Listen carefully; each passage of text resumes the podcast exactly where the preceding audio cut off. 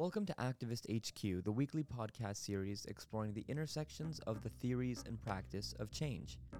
In today's episode, we'll be discussing the elements of picket signs and why you and community organizers should focus on using a balance of all three elements in order to achieve your goals. Are you ready? Let's go.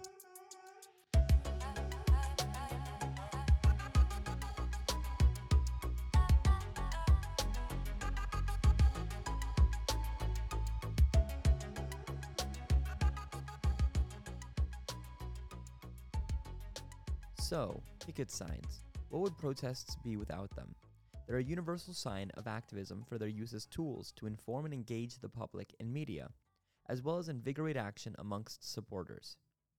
Protesters use these signs to accomplish three main goals symbolic advocacy, where supporters can lend their creativity to the cause alongside other actions they take, educational advocacy, where they provide the facts and sources so that existing supporters and potential recruits can have the information to support their base, and engagement advocacy, where supporters engage in meaningful dialogue with open minded audience, or which provide the calls to action on specific issues and the methods for doing so. All in all, these three work together to motivate, inform, and catalyze individual action which is why it's imperative for organizers to ensure a balance between them and ensure that these signs can actually lead to systemic change. So let's go ahead and take a look at each of these elements individually, starting with the signs you're most likely to picture when thinking of picket signs symbolic elements. These signs are designed to be catchy, media friendly elements which demonstrate the creativity of the movement and frame powerful statements which galvanize support amongst movement members. These are the majority of the signs you see today, which is problematic because they do little to address the challenges the protest is meant to address. Educational elements are powerful tools for informing both lay audience and potential recruits, as well as existing members of the movement. They provide facts and resources that can support either the premise of the problem or the solution itself. That's to say that these figures can demonstrate the existence of the problem and need for a solution, or they can demonstrate the feasibility of a proposed solution. This allows meaningful discussion to take place by pointing people to the sources which can help establish a common ground and foundation for defending their positions. Finally, engaging elements either elicit meaningful discussion with a well intentioned audience, or they can provide the critical steps that individuals can take to contribute to change. For example, science can provide recommended positions on a piece of legislation if you agree with the cause, point to resources for integrating changes in home life, or provide opportunities to volunteer, amongst other ideas. Without symbolic elements, the movement may struggle with capturing and framing the narrative, motivating individuals, and maintaining momentum. Without educational elements, supporters may not be able to substantiate their positions, which may damage the movement's reputation and hamper progress efforts. Without engaging elements, new supporter growth may dwindle, and progress may be impaired without the infrastructure of action necessary to create it.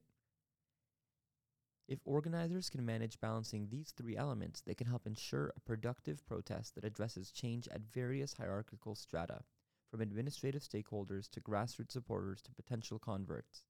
This is the sweet spot and is the optimum goal for organizers with respect to picket signs. Have you participated in a protest before? Send us a photo of your sign for a chance to be featured on our website, activisthq.org, or in an upcoming video series on what it means to be an activist. So, today we're going to be responding to some questions from our audience. Anonymous asks In your last episode, you said that the survival of the Black Lives Matter and the Blue Lives Matter movements are predicated on each other.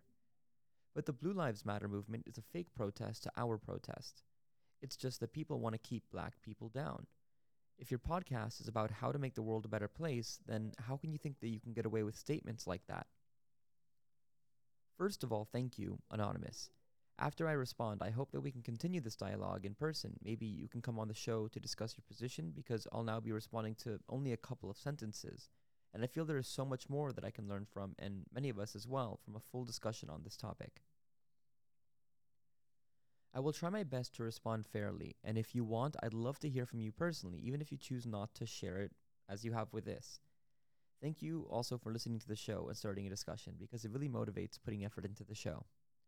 So, now, to address your question, in the episode where we discussed the life cycle of social movements based off of a review of Christiansen's paper, The Four Stages of Social Movements, I reviewed how social movements progress through defined stages of growth.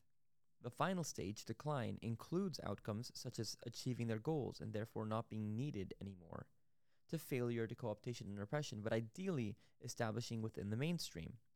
So, if the goals of either movement were successful, then the opposing movement would have been persuaded into agreement, and the goals of that movement would have been integrated into the mainstream. If, for example, we take the position of the Black Lives Matter movement, then that would mean that systemic equity has been achieved, racist social, political, and economic structures have been abolished, and the counter movement has eliminated either through agreement or an effectuation. If the counter movement no longer exists and the movement has achieved its goals, it no longer needs to exist, which is what I was getting at in that episode. Additionally, the reality of a movement doesn't depend on the intention of the supporters, but on the stated positions of all the stakeholders. If we assume the best in the Blue Lives Matter counter protesters, then a cursory examination of their conditions would lead us to believe that they believe the cops are not getting enough attention for the work that they do. Again, whether or not we agree with them, that is what we can conclude by assuming their honesty. If that's the case, we can now formulate a strategy for meaningful dialogue or even policy by looking for common ground within these contexts. Because policies that make both sides happy are still a step in the right direction, even if you disagree with the other side seeing any gains. Finally, I want to respond to your final comment. This podcast is not about how to make the world a better place, it's about how you can make the world a better place for your community. If you listen to our episode, What is Activism? you'll see that activism is about capturing change to better represent your interests. It is predicated on every member being active advocates for their community.